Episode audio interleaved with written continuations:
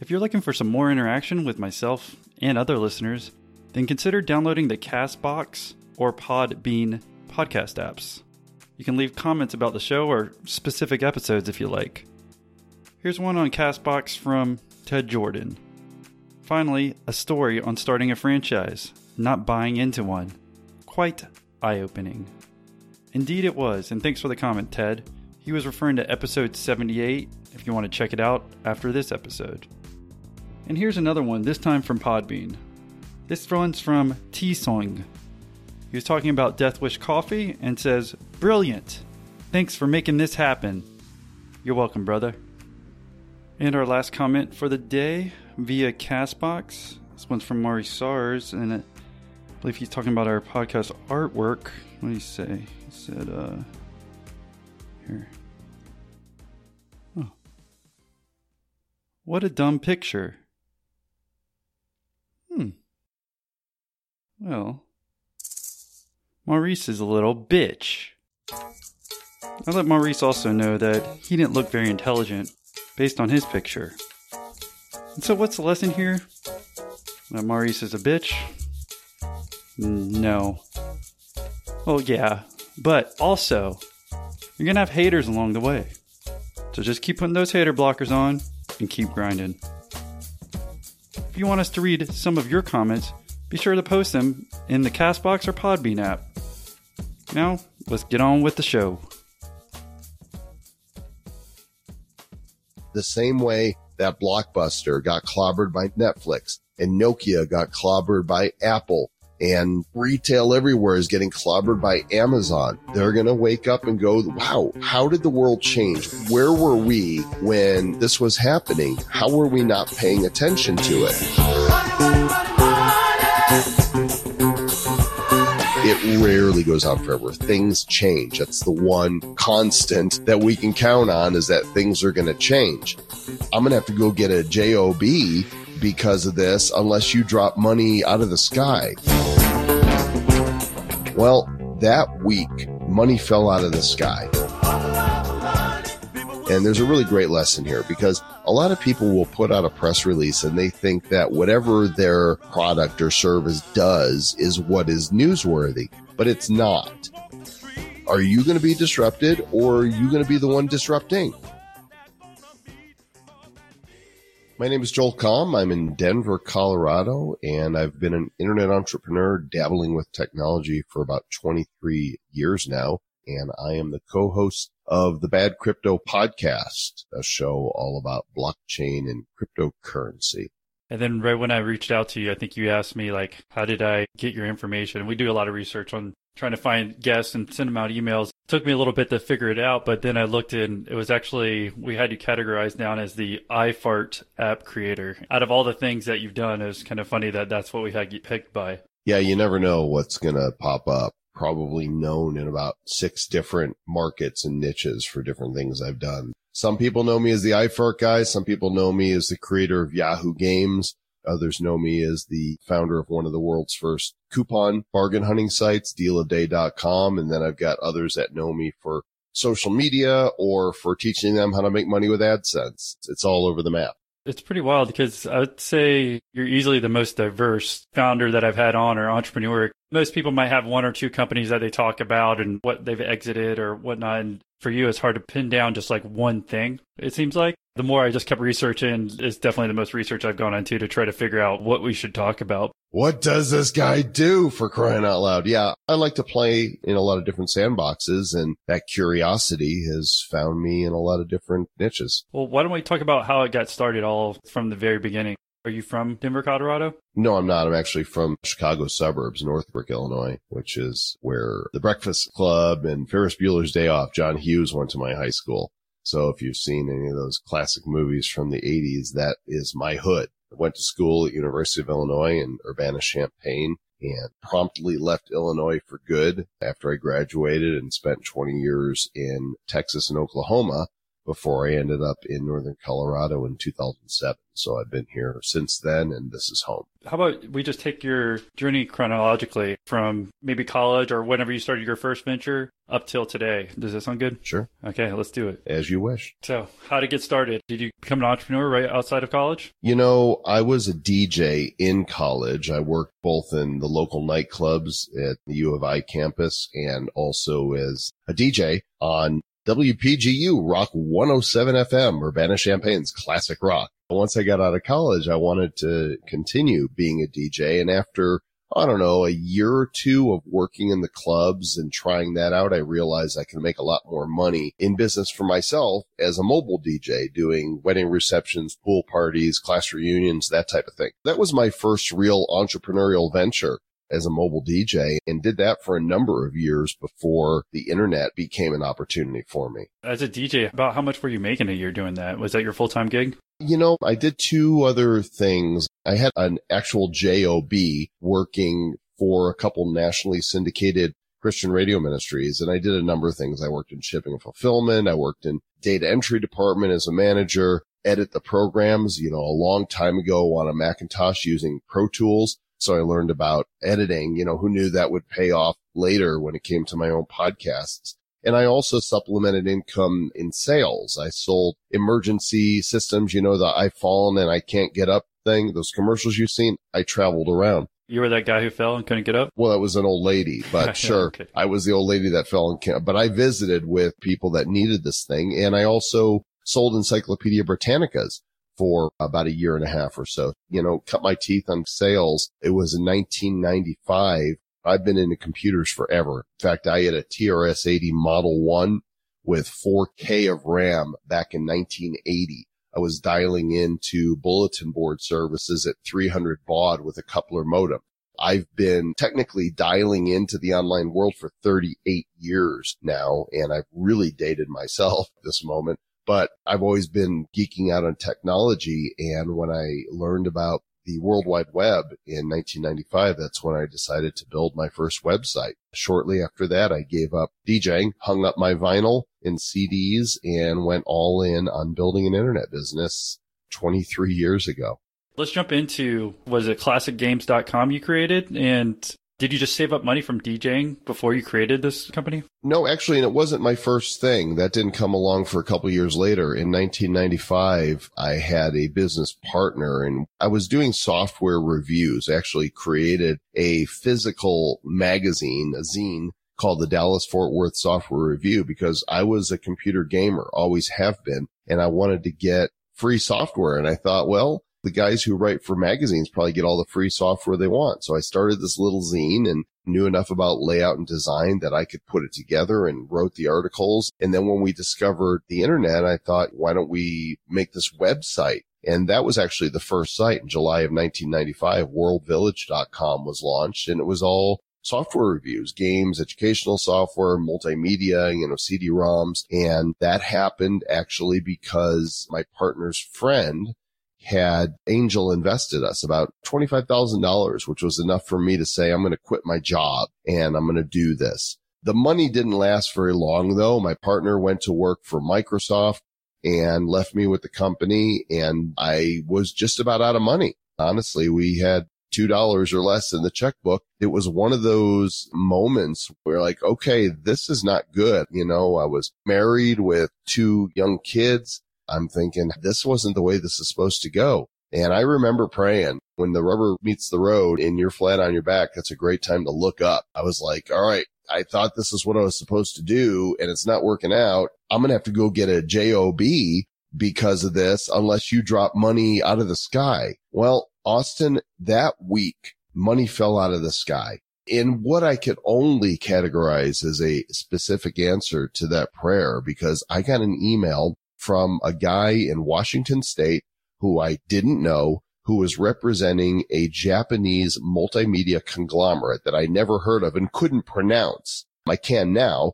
It's a mouthful. It's Takarajimasha is the name of the company. And at that time, they were kind of like a Time Warner. They did radio, they did TV, they did print, and they wanted to license content from worldvillage.com. And short story is it saved my bacon and got me back on my feet so I could develop other sites. And in 1997, my webmaster had located a guy who was a grad student at UCSD, San Diego. He had developed the very basic foundations for a multiplayer game site on the internet. So people could play chess and checkers against each other in real time. It was a Java based game room. And I contacted this guy. His name was Aaron. And I said, you know, I've got a site that's got some traffic and I love games and you're programming this thing. What if we partnered up and see what we can build? So we did and classicgames.com was born. He continued coding. I marketed and we had thousands of registrations and people playing games on our site. And then one day I got a knock on my virtual door from a little company known Yahoo and Yahoo was the behemoth at that time, the biggest search engine and directory on the web. They were king. They were the Google of that era. And long story short, they ended up acquiring the classicgames.com from us. Aaron went to work for them. I cashed my check and it became known as Yahoo Games. And that was my first real seven figure home run on the web. That took place in 1998. And how did you market back then, classicgames.com? I think I used my existing site, worldvillage.com quite a bit. We had a newsletter and we drove traffic to it. And you, know, you got to realize it just wasn't a lot of content online that time. You know, when I built my site in 1995, there was only 18,000 sites that year. So by the time 98 came around, 97, I'm thinking maybe 100,000, 200,000 or so. And people were looking for things to do. And we provided a great online gaming experience that connected people. I think there was only one competitor. I think PlaySite was the other one at the time. And I'm not really sure what happened to them. So people gravitated to it and they told their friends because they had a great experience and it didn't take a lot because we had a quality product and people really enjoyed the community and they enjoyed the games. Payroll and benefits are hard, especially for small businesses. You don't have the time to be an expert in things like taxes and regulations. And old school payroll providers just aren't built for the way you work today. Gusto is here to change all that. They're making payroll, benefits, and HR easy for small businesses. In fact, 9 out of 10 customers say Gusto is easier to use than other payroll solutions. Gusto also saves you time. 72% of customers spend less than 5 minutes to run payroll. Don't believe all the good things you're hearing about Gusto? Well, just Google them. People love Gusto. And how often do you actually hear someone say they love their payroll provider? So, to help support the show, go to gusto.com forward slash millionaire. They're offering our listeners an exclusive limited time deal. You'll get three months free once you do your first payroll. And again, the link is gusto.com forward slash millionaire.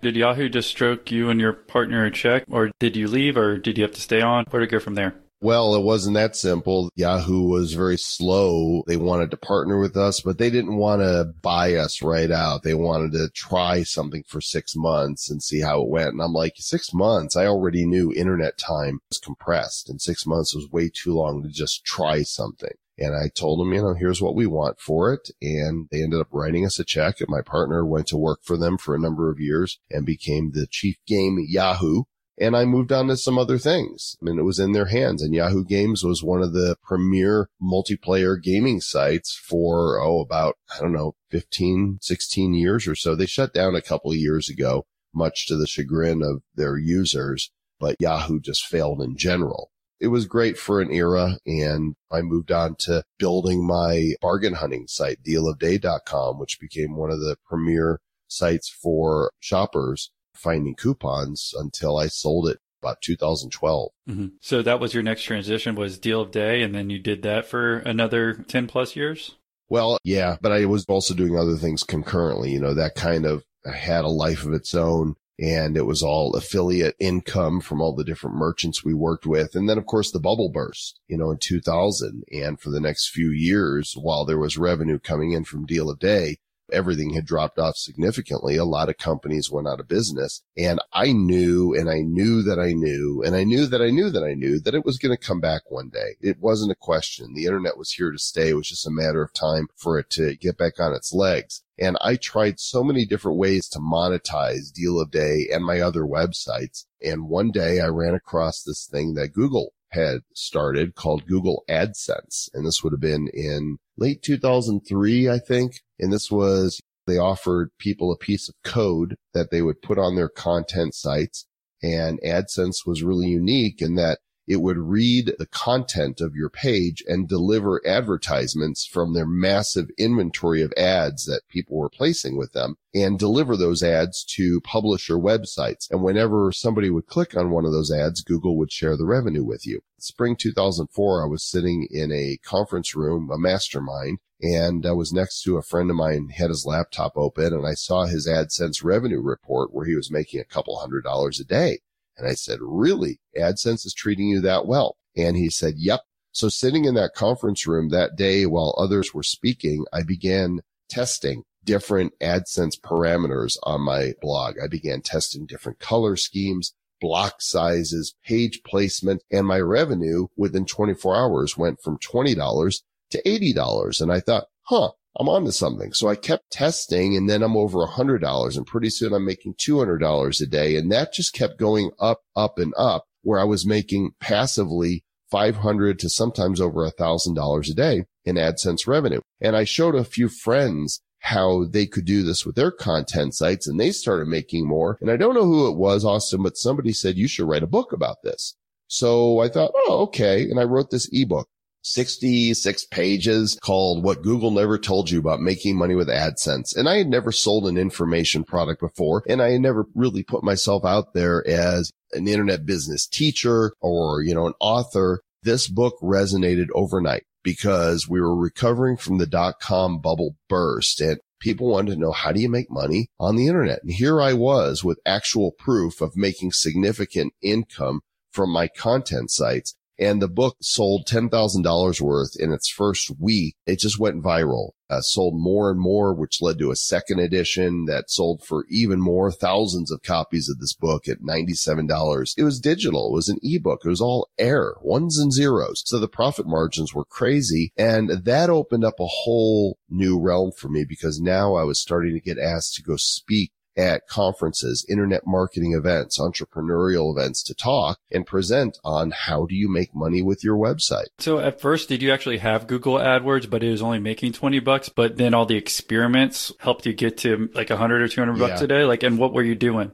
AdWords is the advertiser side. AdSense is the publisher side. Google has a huge inventory of advertisers that advertise with AdWords and AdSense was their initiative to say, Hey, if you're a web publisher, you can put these AdWord ads on your site. And that's what they called AdSense. I was making probably 15 to $20 a day with it. And it was these changes, finding the right ad block sizes, what worked. Cause Google didn't know what worked at that time. They had, you know, here's all these options and we figured it out. So I kind of cracked the code on block size, page placement, the colors of the ads, what worked best to get the maximum click through and maximum revenue. And it was those findings that today are standard. Fact, it took Google years before they finally started offering their own recommendations. And they were the same recommendations that I had been giving to people for years prior. We took that ebook that was a bestseller and turned it into a traditionally published book that was released in 2006 called the AdSense Code.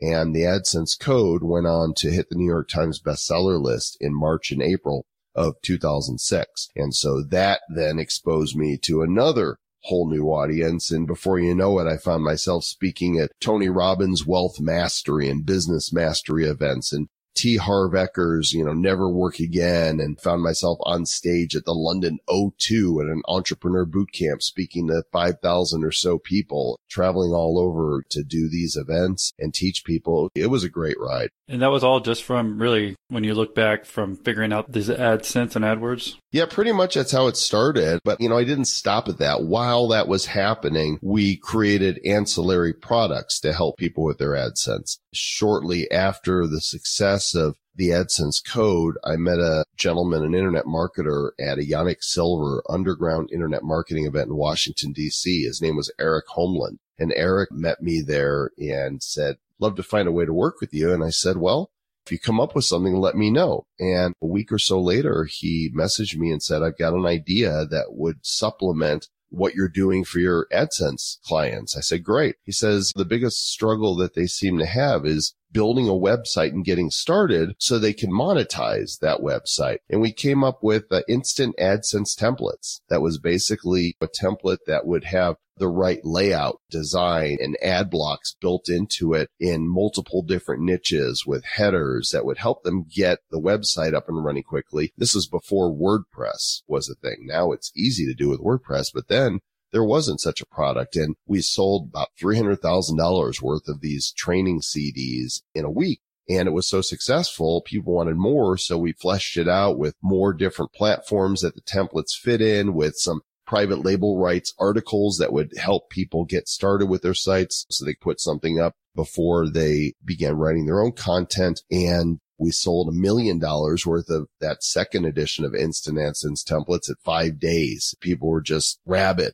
for this type of content. And one thing led to another. It led to more books in the entrepreneurial niches. It led to more conferences. It led to me building team out in northern Colorado. We had up to 38 people at one point, which was insane. I'm a happy solopreneur again, even though we did all kinds of fun things. I wouldn't go back to having a staff like that again. This whole time, were you in Colorado up to this point now? Because earlier you said you moved around. I just want to make sure we understand that journey. Yeah, I started in Texas and then moved my family to Oklahoma City area, Edmond to be specific, in 1998. And then 2007, in the midst of this, the big AdSense success is when I moved to Northern Colorado and really built out my team. That same year that we moved here is when I brought Eric, my joint venture partner, an idea for our next project. I was inspired by the rise of YouTube for video, online video and the success of the show The Apprentice.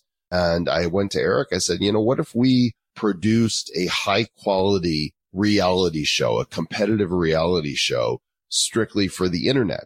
And thus was born the show, The Next Internet Millionaire, where we auditioned about 300 people. We ended up inviting 12, six men, six women from US, Canada, Costa Rica, and the UK to come for a two week competition where they would learn from some of the leaders in the internet marketing space, you know, very successful internet millionaires. And they would compete for an opportunity to do a joint venture with me and win a briefcase full of cash, $25,000.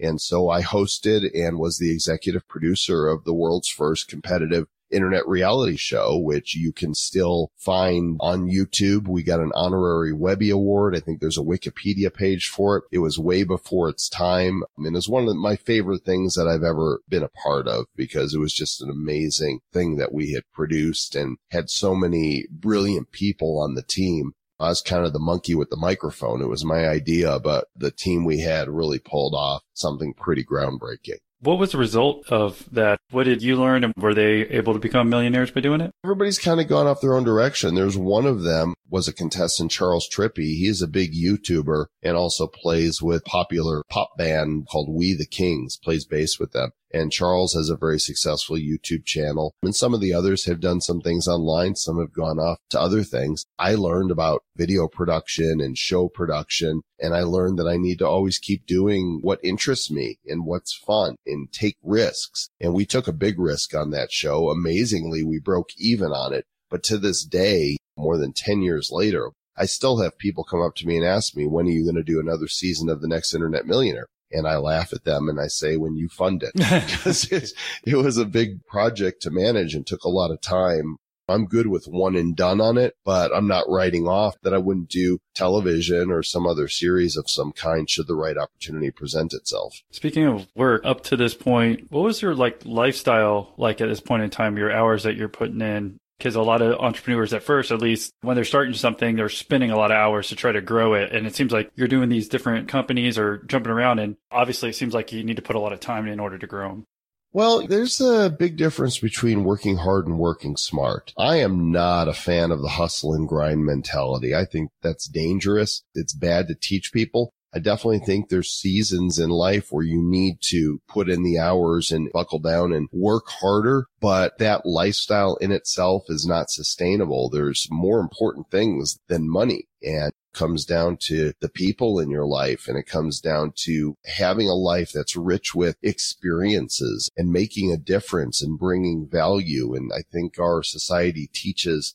an overimportance of material possessions. When I see 19 to 24 year olds being misled by people on YouTube saying you need a Lambo in your garage and, you know, you need a mansion, I think that is just downright wrong because I've made money, I've lost money. I'd rather have than not have. But once you have enough to pay your bills and enjoy a basic lifestyle that makes you happy, you discover that more money is not the solution. In fact, more money can be a burden for some people, which is why you see people who suddenly win the lottery and come into millions of dollars, their lives collapse because they don't know how to manage that type of money. They didn't earn it. All of a sudden they discover that they've got friends coming out of the woodwork and they have an entourage and they don't know what to do with themselves because they thought that having money would bring them meaning, but meaning can't come from money or material possessions. So I have never been a big fan of working around the clock. I think it's a mistake personally. I think that you can have a lot more fulfillment in life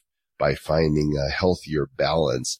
And a lot of the things I've done don't feel like work because I have so much fun doing them. And that's actually the topic of my next book. It's called The Fun Formula. And it's about how creativity and risk taking and trusting the process are the answer that so many people seek for fulfillment in their business and in their life. Yeah, I bring that up because you were actually talking about that in one of the videos I was watching, the one with John Lee Dumas, in case you're wondering. Mm-hmm. Because, yeah, I agree with you. I just didn't know if there was a point in time that you realized personally, because that's what I find. It seems like a lot of entrepreneurs are just putting all that time into it and then they reach a tipping point, like you're saying, where maybe they made so much money and they realize putting all these hours kind of for nothing. I think that in retrospect, I spent more time spinning my wheels thinking I was being productive than I needed to.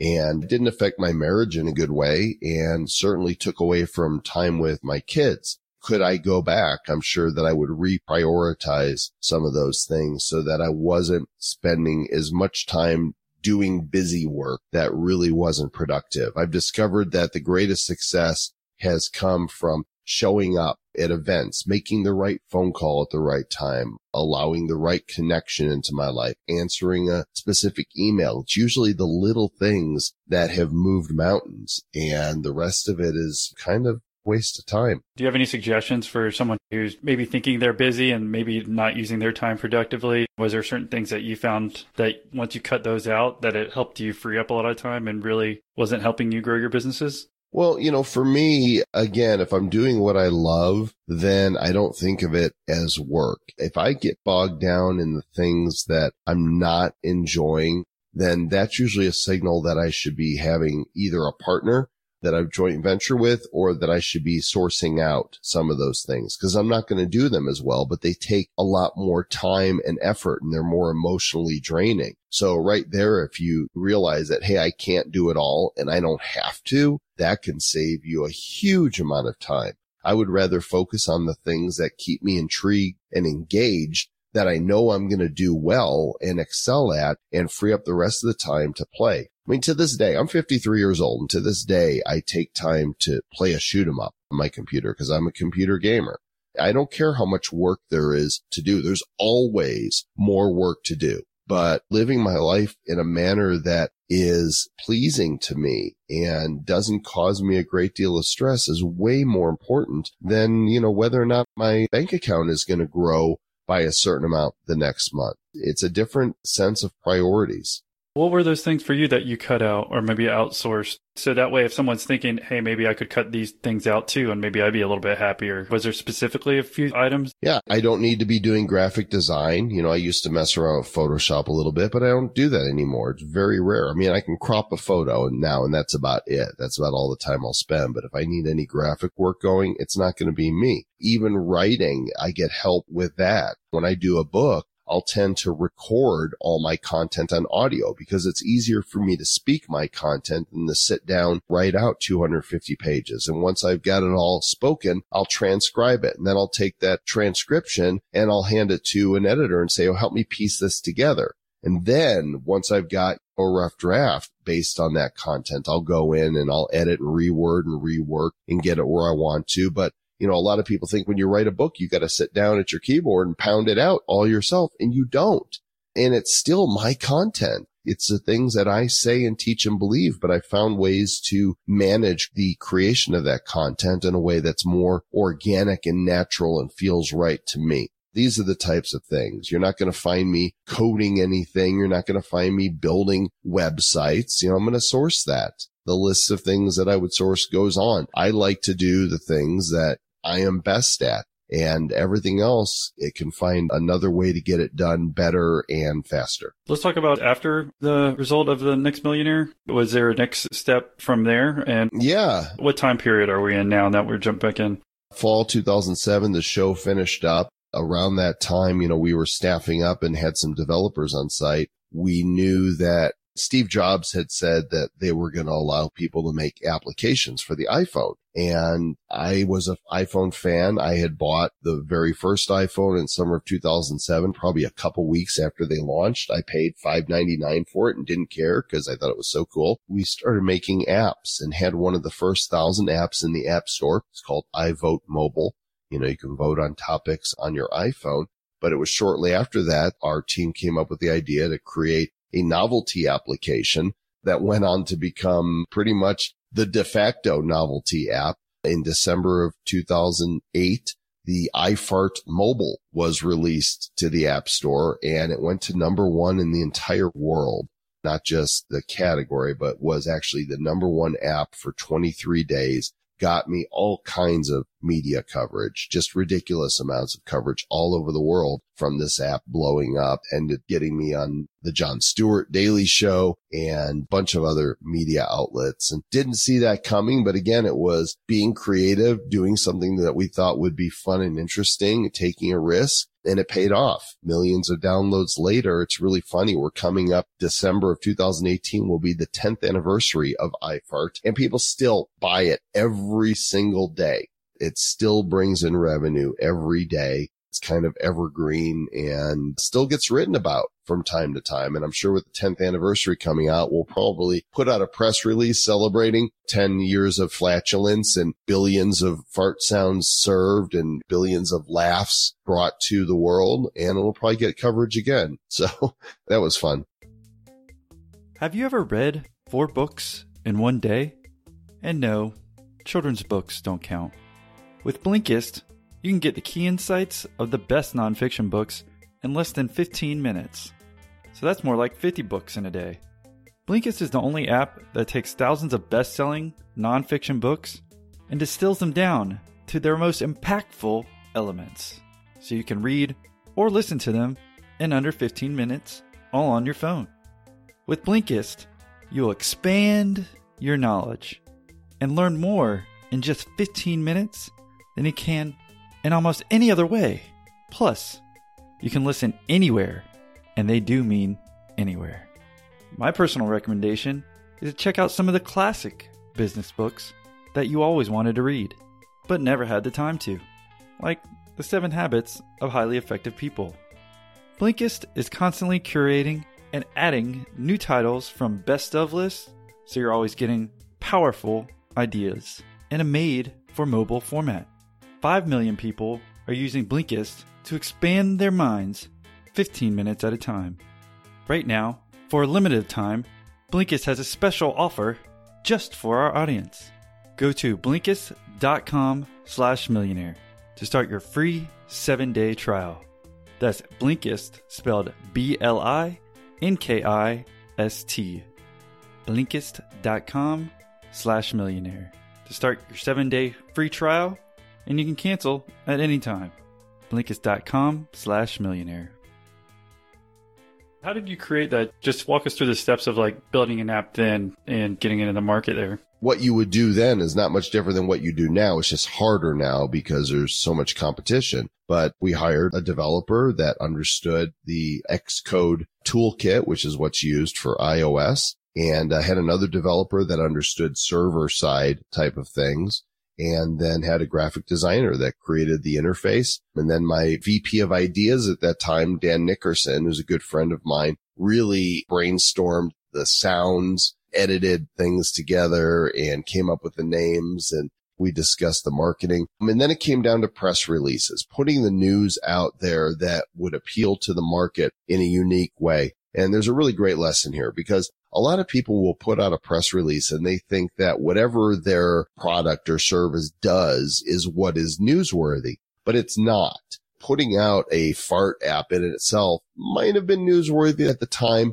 but it wasn't the approach that I took. At that time, those that were developing iPhone applications really had no idea how rankings correlated to sales. That is, if you're number 98 in the entertainment category, how many units is that that people are buying? What if you're number 10 overall? What does that mean? And so I started sharing our sales and rank numbers on my blog. And after about five days of that, I decided to put out a press release that I thought the tech community would enjoy. And sure enough, it got picked up by VentureBeat and then it got picked up by TechCrunch and Mashable and Ars Technica and some of these others. And as it got picked up, it led to more sales for the app. And so I think it was approaching the story from an angle that would appeal to a different area of interest. And this was the developer community that led to the media talking about the app which then led it to the consumer community and drove even more sales and the thing climbed the charts. I think came out on December 12th. And I want to say December 22nd, 10 days later is when it hit number one. Since it was the top app on Christmas Day, I put out another press release saying, you know, we had almost 30,000 sales on Christmas Day and that got picked up by TechCrunch. They had a headline with something like a Christmas iFart explosion and it just kept going like that. How much time are you spending on it? Because I guess that's what I'm trying to feel as well when I was asking about the lifestyle and how much time you're putting in because you're doing all these different ventures. It seems like it'd be hard to manage your time on what you're doing versus not doing. This obviously sounds like something fun and different to do. Well, it was fun, but it didn't take a lot of time. You know, we pulled in the conference room, we came up with the idea and said, okay, designer, come up with, look for it, programmer, make it work team come up with the content and, you know, I paid people to do it. And then the marketing part, that was me. I wrote a press release. I made the contact, sent it out. When I look at the things that have succeeded, again, the Yahoo Games thing, the iFart thing, the AdSense templates, these things were not hugely time intensive. They were smart. They were calculated. They fit within my lifestyle organically. It wasn't that you found me at the office burning the midnight oil. That just wasn't how it's been or how it's ever been or how will ever be. If I don't want to work, even before I had the money, if I'm not in a place where I feel like I'm going to be productive, then I don't try to force it. It doesn't work. You have to give yourself room to breathe, to rest, to have fun, to do the things you want to do. And anybody who tells you otherwise is going to wear you out. It's not effective.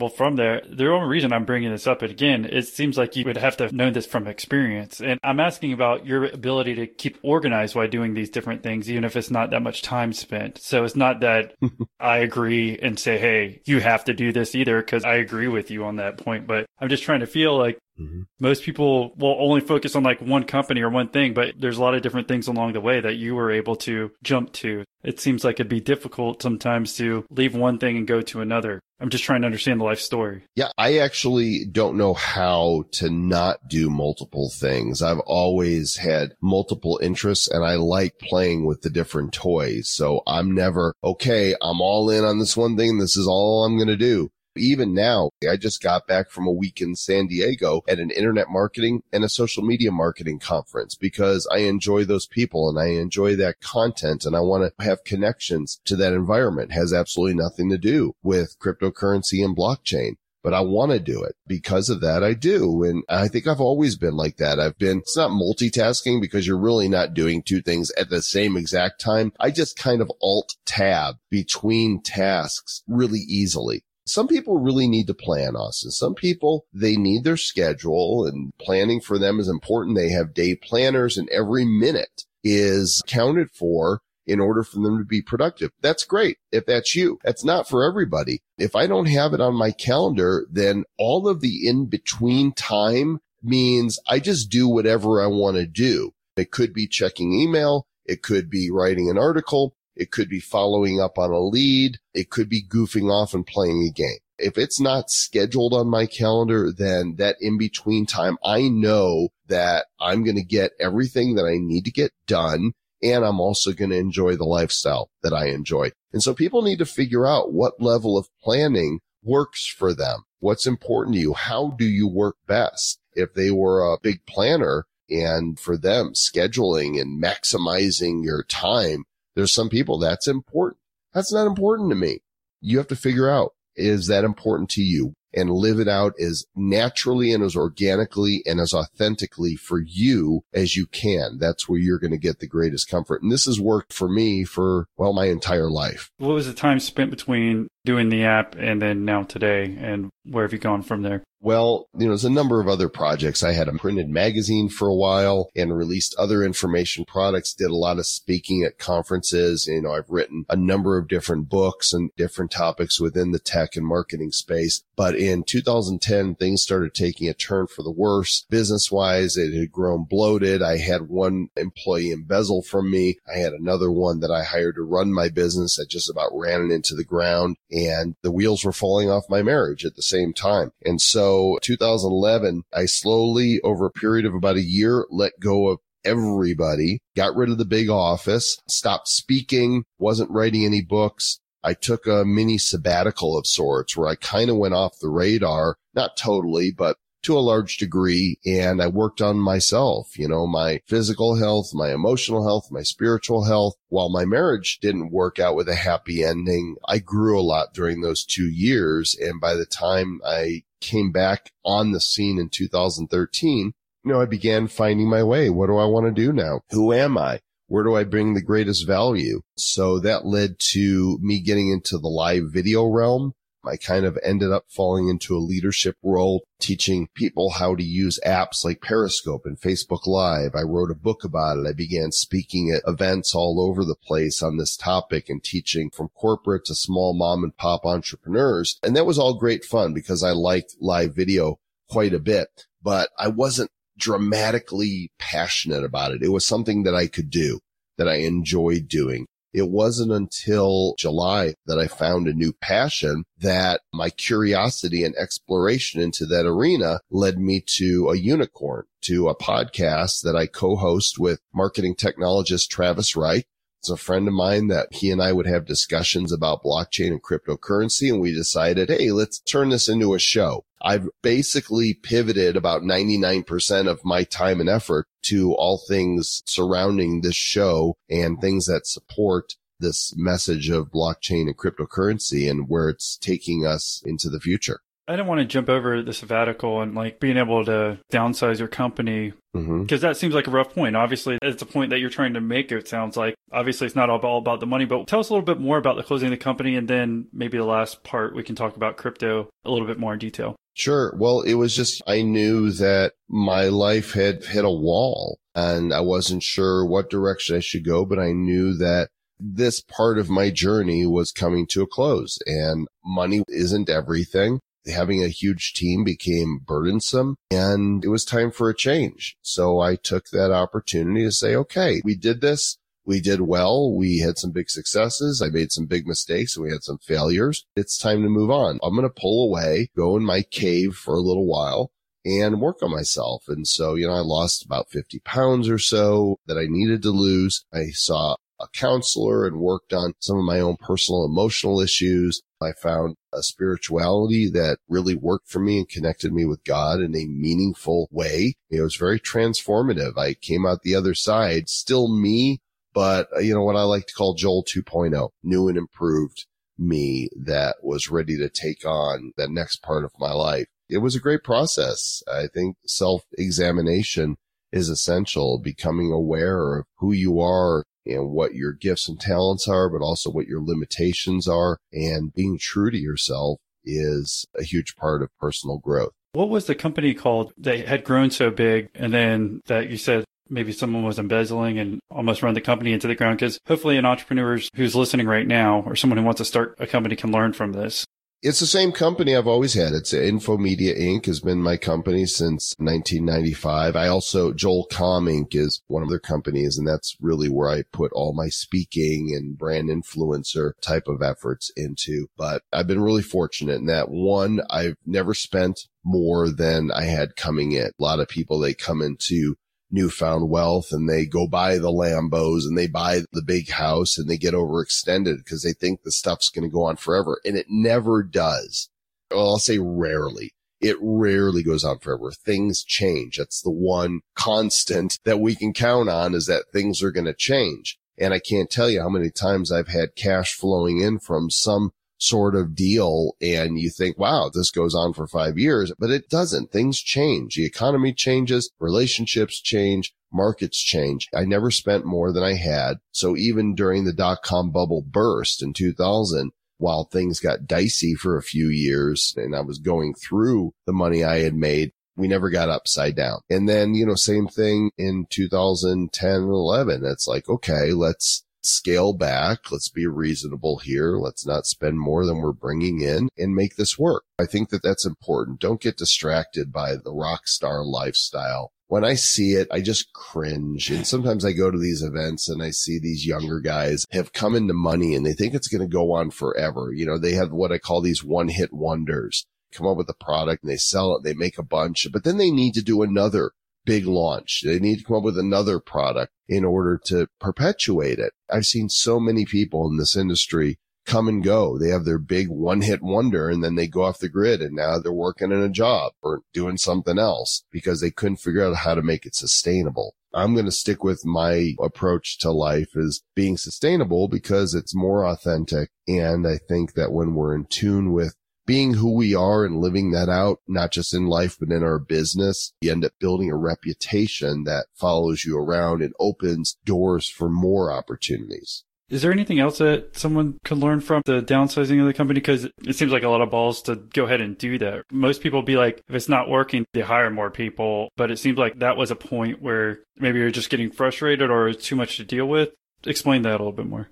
I don't think that there's any one formula for when is the right time to expand and when is the right time to pull back on things. I've just tried to be real organic with it and follow my gut. But there's times that, you know, I've made mistakes. I remember one business that I was kind of pioneering the whole mobile marketing arena in 2009. We had put six figures into building a platform that was kind of like a MailChimp constant contact, but for mobile devices. My heart wasn't really in it, but the guy running the company really thought it was a good idea. So I said, okay. And uh, the technology was cool, but we spent a lot of time and money on it and it never really got off the ground. And it was like 2011 or so that, you know, I'm still paying for this technology to keep it afloat month by month. You know, when you build for a mobile platform, it's dependent upon your short code that you use. And if you don't keep paying for it, you lose your short code and then the whole system becomes useless. And I remember looking and thinking, okay, we're not successful in selling this as a B2B thing. What if I just try to sell the whole business? And that didn't work we tried to raise venture. That didn't work. What if we just tried to sell the code to somebody else who wants to do that? And that didn't work. And you know, you got one of your babies here. And it's like, what do I do with it? And I kept paying for it every month. And one day I thought, you know what? I'm done. I'm pulling the plug on it, which means everything we've put into it goes down the drain. And then I got to live with the fact that I wasted all this money. But you know, Austin, something really unusual happened when I pulled the plug. Rather than feeling like a failure, I felt this weight lifted off my shoulders. I felt this burden just fly away. And I learned a really great lesson that day. And now it's something that hopefully others will learn from. And that is that I stopped failing the moment that I stopped paying for it. It was a costly lesson, but well worth it. And now I'm not going to make that same mistake again. Sometimes you just need to let go.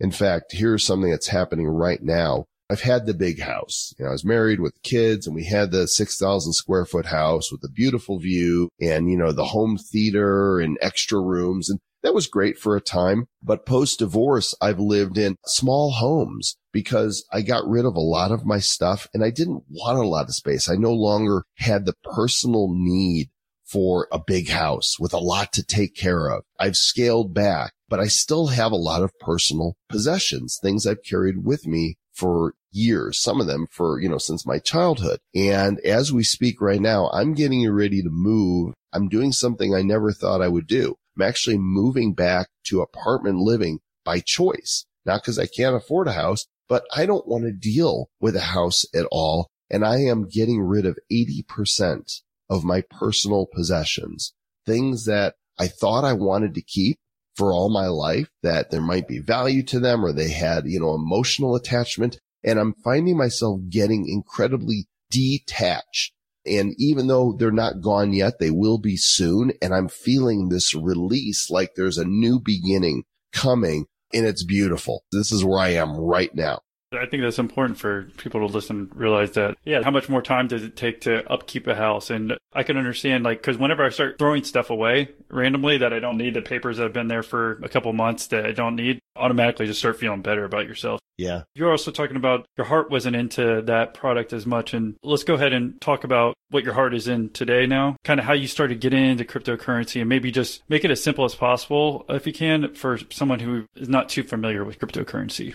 Yeah, I'm just a huge fan of blockchain technology. I feel like people talk about Bitcoin and they talk about making money, but they're missing the point. It's not about that. It's about blockchain technology, which is the most disruptive technology, I believe, of our lifetime because the number of different verticals that it's going to disrupt. Big fan of it. It's going to change the way we do payments and banking and tracking contracts and so many different things. And so Travis Wright and I started this show in July. We do usually about four episodes a week. We have a blast doing it and it's led to uh, sponsorships for our show. It's led to invitations to speak at events, to MC events, to take our show on the road and do our podcast show live on stage. It's led to invitations to be, to act as advisors on blockchain companies. It's opened up all these new doors and it's caused me to let go of some other things that I was doing in terms of paid brand ambassadorships because I feel like this is where I need to be. This is really an exciting part of the journey. It feels a lot like the internet circa 1996 to me. That same vibe of we are on the cutting edge of the next big thing. I promise you, blockchain technology is here to stay. And the people who are laughing at it and saying, oh, this is just a fad are the same type of people that would call Jeff Bezos insane for thinking he was going to build a business selling books out of his garage. For someone who has no idea what blockchain is, is there a simplistic way to give them an idea of what it is? You know, what's really funny about it is I've been spending the last six months learning about this, finding the right words to explain this in a way that a fifth grader can understand. And I'm still working on that. But basically, if you'll see it as a list of records, those are the blocks blocks. They're linked together using cryptographic data. Because of the nature of it, it's an open distributed ledger that basically records transactions between two parties in a way that is verifiable and permanent. It's peer to peer data that once a piece of data is on a block, it can't be changed. It can't be hacked. It's secure. And that's why it's going to change all types of things such as transaction processing, voting, tracing items, contracts. And of course, the blockchain was invented by a gentleman named Satoshi Nakamoto. And its initial use was for the cryptocurrency everybody's heard of called Bitcoin. And blockchain was used for a public ledger so you can see everything that's taking place. It solves the problem of double spending. It solves the need to have a centralized trusted authority such as a bank. And this design of Bitcoin and blockchain has become the thing that's inspired hundreds, actually thousands now of new applications. A year ago, were you even too familiar with crypto? you know, it's really funny because I remember hearing friends say Bitcoin, Joel, Bitcoin. I was like, eh, I don't get it. I don't get it. So I'm not interested. It wasn't until spring of 2017 that it was just time. I had heard from a friend, you know, are you doing Bitcoin? I'm like, you know, maybe I should look at this. And then I started going down the rabbit hole. And what I discovered was this rabbit hole, not only does it go deep in no respect hit the bottom, but it expands as you go down. It's really incredible technology. And those that are wondering what's next, forget all the hype about Bitcoin. Blockchain is what this is about. It's what's next. If you're 1996, it's the next web. If you are 2007, it's the smartphone coming into existence. This is it. I'm confident. And that's why I'm all in with the show, teaching and learning and talking about blockchain. And I think this is important because you found something that maybe a year ago you didn't really know much about crypto, but within maybe the last six months or so, you've really honed into it. So you found something you're passionate about and that you can become an expert in just by putting in the time. It's not like you've been looking at crypto since 1995, right? Mm-mm. Well, no, there wasn't really. I mean, you know, Bitcoin wasn't until 2008, 2009 for years. Most people had no clue. And really 2017 was the year that we started seeing mainstream awareness. You know, a lot of people put money in and some of them were sad that it fell earlier this year. They're like, Oh, well, Bitcoin's over. No, no, no. This thing is just getting started. Now, I don't speculate as to the prices of Bitcoin or any of the cryptocurrency, but I know that blockchain is in its infancy. And over the next 20 years, it's going to do for many industries what we've seen the web do for the way that we engage and interact and buy and sell and have community one of the points I was trying to bring out is that no matter what age you are or what point in time, that you can always evolve. Obviously, you've done that the most. It sounds like all, all my guests to do these different things and find something that you're passionate about, and then luckily finding a wave that also you think is going to grow as well. I think it's important to find something that you do enjoy and that you're doing, and then like I was saying, is that with the block space, that seems like a growth market as well. So that seems like you pick a good thing to try to educate yourself in and become an expert in. Yeah, well, I mean, I kind of feel like it picked me and I feel like it's always been that. I think that I usually don't go looking for the next big thing. I just have my eyes open and I follow my interests, my natural inclinations for what interests me. I don't go looking for the business opportunity. It's just because I'm curious and always talking to people and seeing what's up that these things have found me again and again. I know you said you were not going to speculate on the price of Bitcoin, but can you maybe talk a little bit more about the future of blockchain and where you see it going? Again, I think you did the best job you could of trying to explain what it is, but just so we get an idea of maybe five or 10 years from now, how things are going to be different. Well, you know, like right now we have decentralized banking system, but cryptocurrency is making it so we don't need banks. We become our own banks. We don't have to deal with their massive fees for wiring funds or having transactions or the requirements because we're able to do peer to peer transactions in new ways. It means that music artists that basically earn nothing for their streams on Spotify or Pandora are going to find ways to monetize so that when somebody wants to listen to their music, they get instantly paid without a huge commission going to a third party site. It means if things go well, we'll be able to solve voter fraud by putting it on blockchain will know every vote counts and you won't be able to fraud it by having multiple votes from the same people because blockchain will be able to verify what's legit and what's not. It's going to affect how people transact their solar power. There's a company in Australia that if you're banking your solar energy and one of your neighbors needs it, they can buy it directly from you without going through a third party intermediary. Extrapolate this type of thinking to just about any vertical and you're going to discover that blockchain is going to revolutionize. There's going to be a lot of companies that wake up to go, what just happened? The same way that Blockbuster got clobbered by Netflix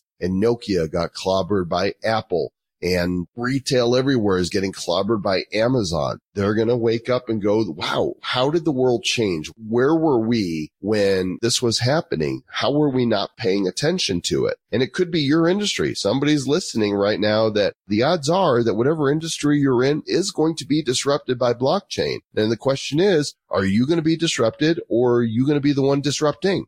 How would you see that? Because you gave a lot of great examples. I think that maybe people could think of the blockchain. How about real estate? How would you see it in there? Yeah, well, putting real estate on blockchain. Talk about being able to track contracts and who owns what. Real estate can be put on blockchain and there's no more disputes about prices and values and modifications to a home because it's all documented permanently on blockchain. And where does all this data go? Because you say it's permanently there. Yeah. It's decentralized. It's out there on the internet on nodes, just like the internet is decentralized, right? And there's millions and millions of computers that all of this data floats from one node to another. This blockchain data is out there on the internet, but the blockchain itself, you can't go, okay, I'm going to take this blockchain and I'm going to hack it and make my own you can't change what's on the blockchain because it's not in one central location because it's everywhere. When the blockchains that are all over these different nodes on the internet don't agree, then the one that doesn't agree is kicked out. It doesn't count. It doesn't survive.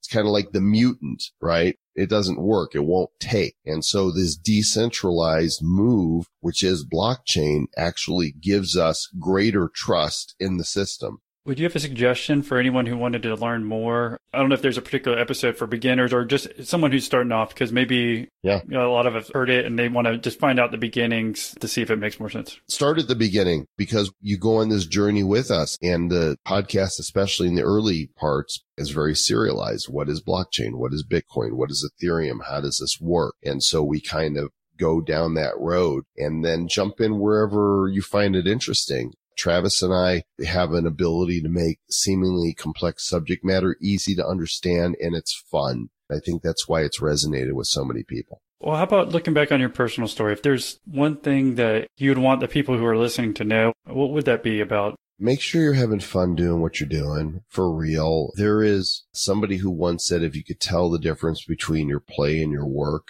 you're doing one of them wrong. I'm not saying there's not a time for hard work because there is, but if you're not really and truly engaged in what you're doing and you're just in it for the money, you might make money doing it. I'm not saying that that doesn't happen. Just saying that ultimately you're not going to find your greatest fulfillment in that.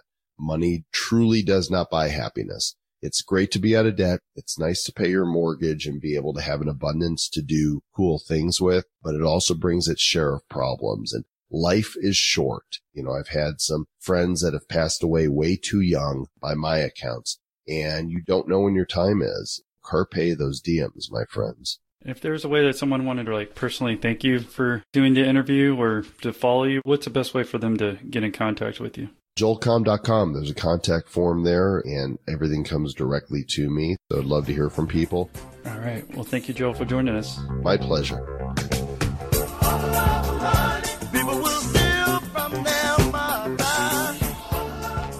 You're looking for other tech based interviews, then consider episode 60 with Cam Duty, episode 55 with Thorin Rodriguez, or episode 50 with Max and Pedro from Winding Tree. This awesome podcast is now approved by Spotify. So if you'd rather tune into our episodes via the Spotify app, then just go ahead and search for Millionaire Interviews.